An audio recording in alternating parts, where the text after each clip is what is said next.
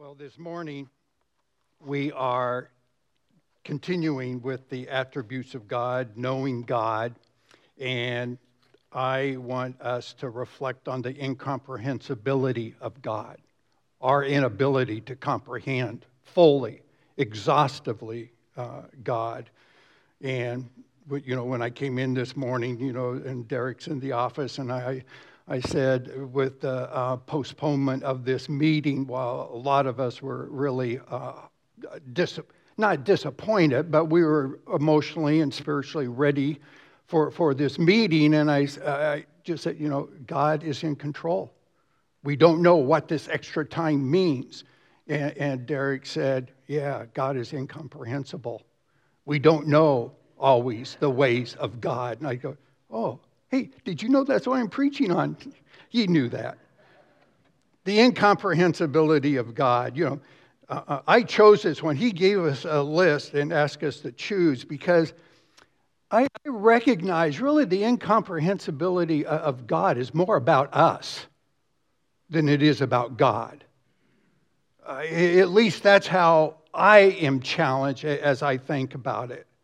The incomprehensibility of God. An atheist was once vehemently proclaiming his truth that there is no God. He was asked by a child if he knew everything in the world that there was to know. His dismissive reply was, Of course not. It's impossible to know everything. But her quick retort was, Well, maybe God is in the part that you do not know. Today, that's what we're going to reflect on the incomprehensibility of God. And here's the definition that I'm working from The glorious triune God of Scripture is in a category all by himself, and that as such, he is unfathomable in his nature, his knowledge, and works. However, due to his gracious self disclosure in general and special revelation, we can know the incomprehensible God truly, but never fully or exhaustively. It's good to know it's up there. I don't see it up there, which is okay. So that's the working definition I use as a backdrop, uh, coupled with Scripture. So this morning, we are going to reflect on this attribute of God, his incomprehensibility. And this morning I'm breaking it in three parts what it is not, what it is, and then we're going to end by some practical application and actually uh, invite you to practice. First, what it is not the incomprehensibility of God. It does not mean he is not knowable. It doesn't mean he is unknowable. God is comprehensible God is incomprehensible and knowable. The whole storyline of the Bible is God revealing himself to mankind so that we can know him, so that eventually, as his intent at the garden, that eventually with sin, someday in the future, we will dwell with him. So he wants to make himself known to us.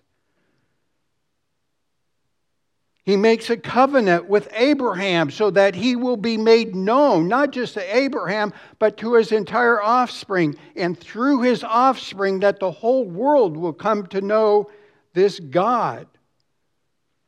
So even though he is incomprehensible, he has revealed himself and he's knowable. He's made himself known through Jesus Christ.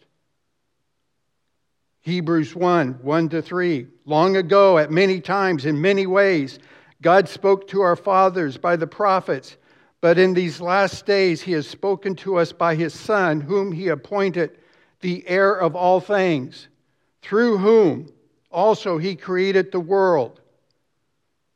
This Jesus Christ is the radiance of the glory of God, the exact imprint of His nature, and He upholds the universe by the word of his power.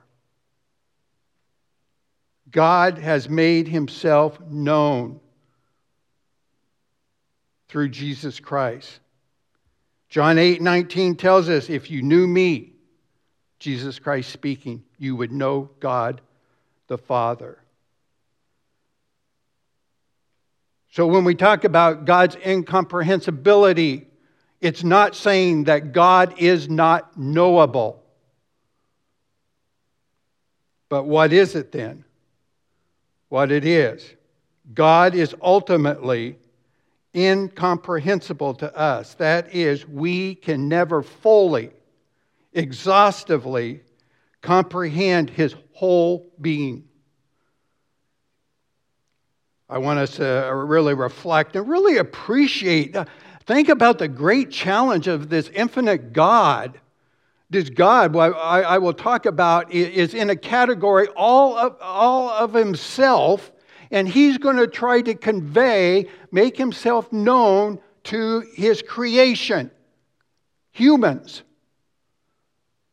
Think what a great challenge that this uh, will pose. And we, we see this in Exodus 8. So turn in your Bibles. And let, us look at Exodus 8. This is where the plagues, and Moses is being the spokesperson to invite, uh, uh, to go to Pharaoh to tell and ask to let his people go.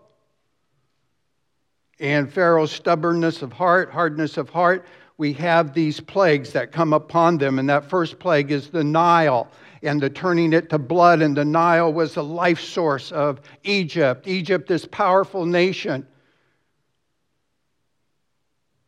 And still, uh, Pharaoh would not allow them to go. And here in verse uh, chapter 8 we have the frogs. The frogs that they're going to not just inhabit the, the, rivers, but they're going to come from all over and just dominate in their beds and uh, in their houses. And we have here in verse 8, join me, um, chapter 8, verse 8 of Exodus. Pharaoh summoned Moses and Aaron and said, Pray to the Lord to take the frogs away from me and my people, and I will let your people go to offer sacrifices to the Lord. See, Pharaoh uh, didn't object to Moses having this God, and he would have been even apt to allow them to go and worship and do their own thing because, in Pharaoh's mind, because of the Egyptian culture, they had multiple gods. They had 700 to 2,000 gods. And this was one among many gods in Pharaoh's mind. But now Moses is going to introduce to Pharaoh that you have a category for gods you have a preconception of what God is, I'm going to reintroduce a different category.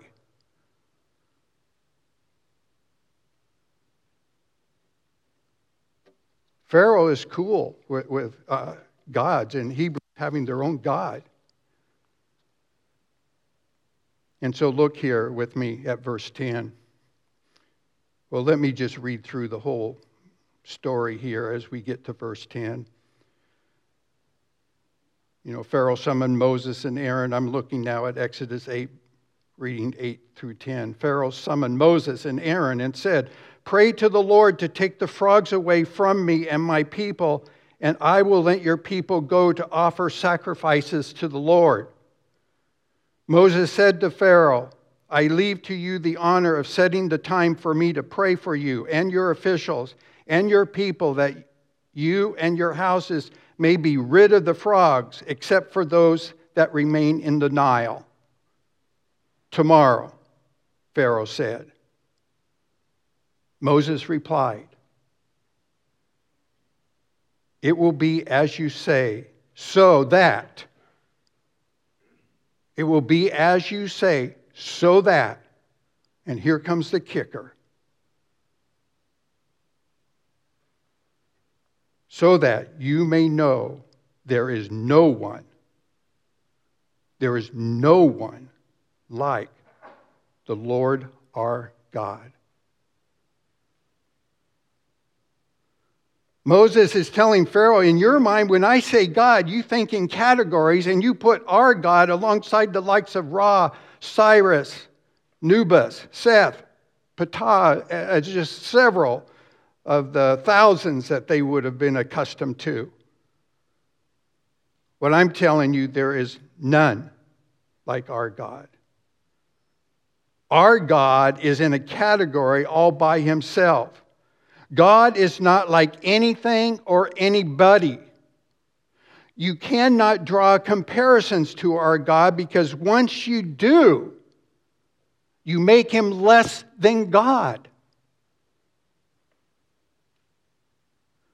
One person said, When you think you have God figured out, it is not God that you have figured out. We are dependent on bridges that take us from the known to the unknown. We do that through ideas that we call analogical language, where we draw a comparison and we use words like like, as, or the appearance of. It's not possible for the mind to crash suddenly past the familiar into the totally, the totally, the one of a kind unfamiliar. If there is no one like God, he is in a category all by himself, and analogical language becomes useless. In fact, to use analogical language, you know, the comparison to like and as, can lead to idolatry. We can use analogical language to kind of get our handle uh, to understand God as He has revealed Himself. And we do that and we take that analogical language as far as appropriate in light of what's been revealed to us but not beyond.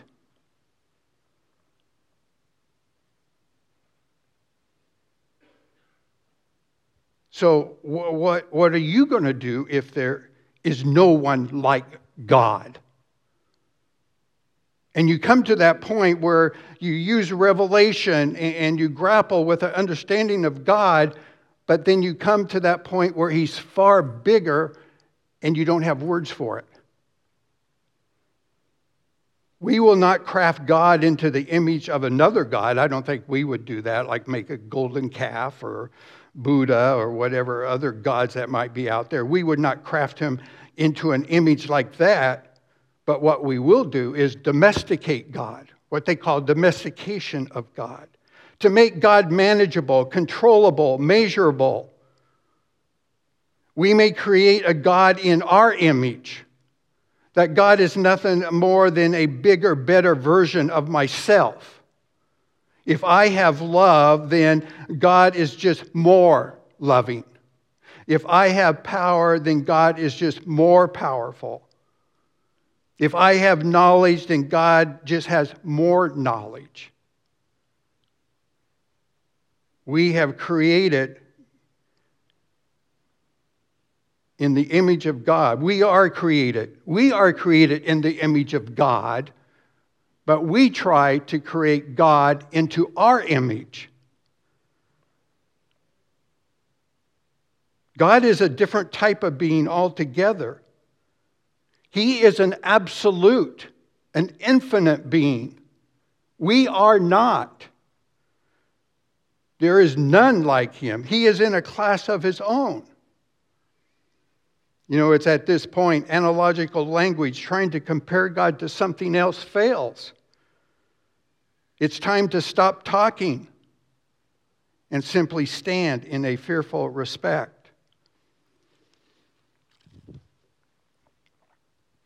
Thinking of the incomprehensibility of God reminded me of the Chronicles of Narnia, particularly where Susan is introduced to Aslan, the lion, the representation of Jesus Christ in Narnia. And Aslan, uh, uh, the dialogue goes Aslan is a lion, she's told. The great lion. Oh, said Susan, I thought he was a man. Is he quite safe? I shall feel rather nervous about meeting a lion. Safe, said Mr. Beaver. Who said anything about safe? Of course, he isn't safe, but he's good. He's the king, I tell you. Something that is tame has been domesticated. It's predictable. It can be managed, manipulated, controlled, or taught. Although he's not tamed or fully comprehensible, God is good. The children in Narnia come to realize that Aslan the lion is good, and so it does not matter. It does not matter that he's not tame. If we genu- genuinely believe that God is good, we can trust everything, even that which we cannot comprehend. The God we are called on to trust can be unpredictable in that bad things happen to good people. We pray prayers and they're not answered the way I think they ought to be answered. God can be unpredictable, but He's awesome. Do you want a tame, domesticated God? Or do you want an awesome God? A powerful God that exceeds your power, a, a God that exceeds your ability to comprehend and know. Or do you want a safe God that's domesticated? Can you only trust God to the degree that you comprehend Him? Or does knowing the goodness of God and embracing this attribute and all the other attributes that we know about God actually, actually help you come to appreciate his incomprehensibility because it provides you a intrigue. It provides you a mystery, a, an excitement that it goes beyond the little confines of your own mind. Because we rest in Scripture, all things work together for good the practical application. Let's allow the incomprehensibility of God to stun us to the point it awakens us to authentic worship. Use words as far as they will take you, but recognize even that words are a tool. And when it comes to the incomprehensibility of God, the words can only take you so far. Sometimes speechlessness speaks louder than words. It's then worship by standing or sitting or kneeling in stunned silence, in amazement, in respectful fear and reverence is the only appropriate response. May you discover greater delight and intrigue in God because He is incomprehensible. May you be okay with not having to comprehend, but to rest in His goodness. This morning, we're going to have a, season to butt up against this little bit of tension. Um, recognizing words are important. Words are how God has revealed himself, his son, but also through the printed word. Words. So words are certainly important, but there's a tension then when we start to try to contemplate this incomprehensible God that exceeds and goes beyond words that we don't have a vocabulary for. Trying to comprehend God with man made words what came to my mind, and I'm using analogical language now, shows you how much we use it, but trying to comprehend God with man made words is kind of like trying to ride a horse. You may ride the horse as far as it can go, as far as the horse is capable, as far as the terrain allows the horse to go. But you must know when you have to dismount. And there you stand. And there you stand. Use words, God's revelation to us. Study to know all you can, but understand there comes a time you must dismount when you realize that this God is in a category by himself. And even our words will do him a disservice.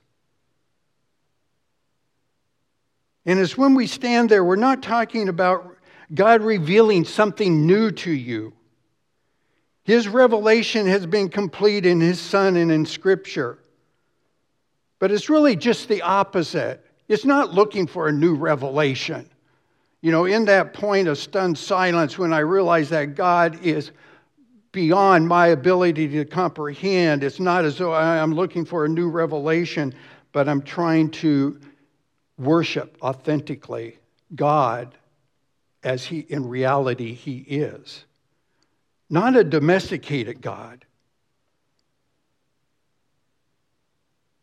Being okay and not knowing or comprehend all of God, knowing He is good, operating consistently with what He has already revealed through His Son and His words. Learn to be okay there. Learn to be okay there. In fact, learn to find delight there. Learn to find delight, not fully comprehending God.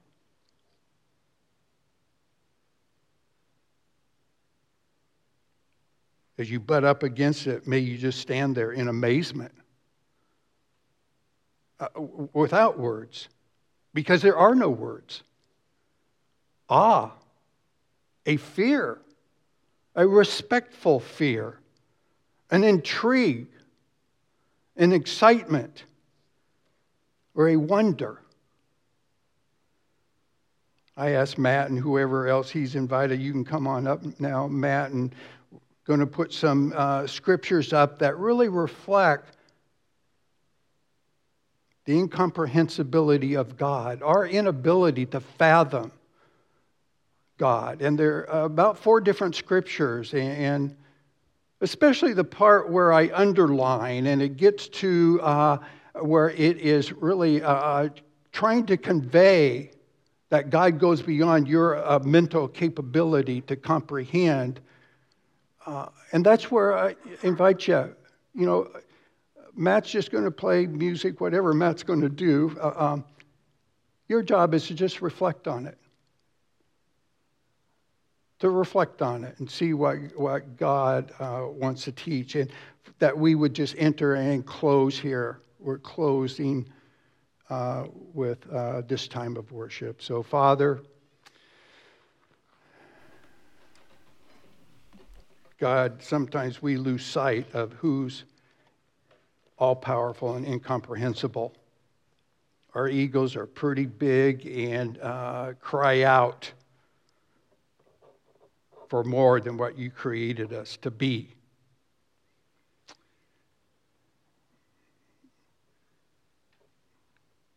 help us to get a healthy perspective again.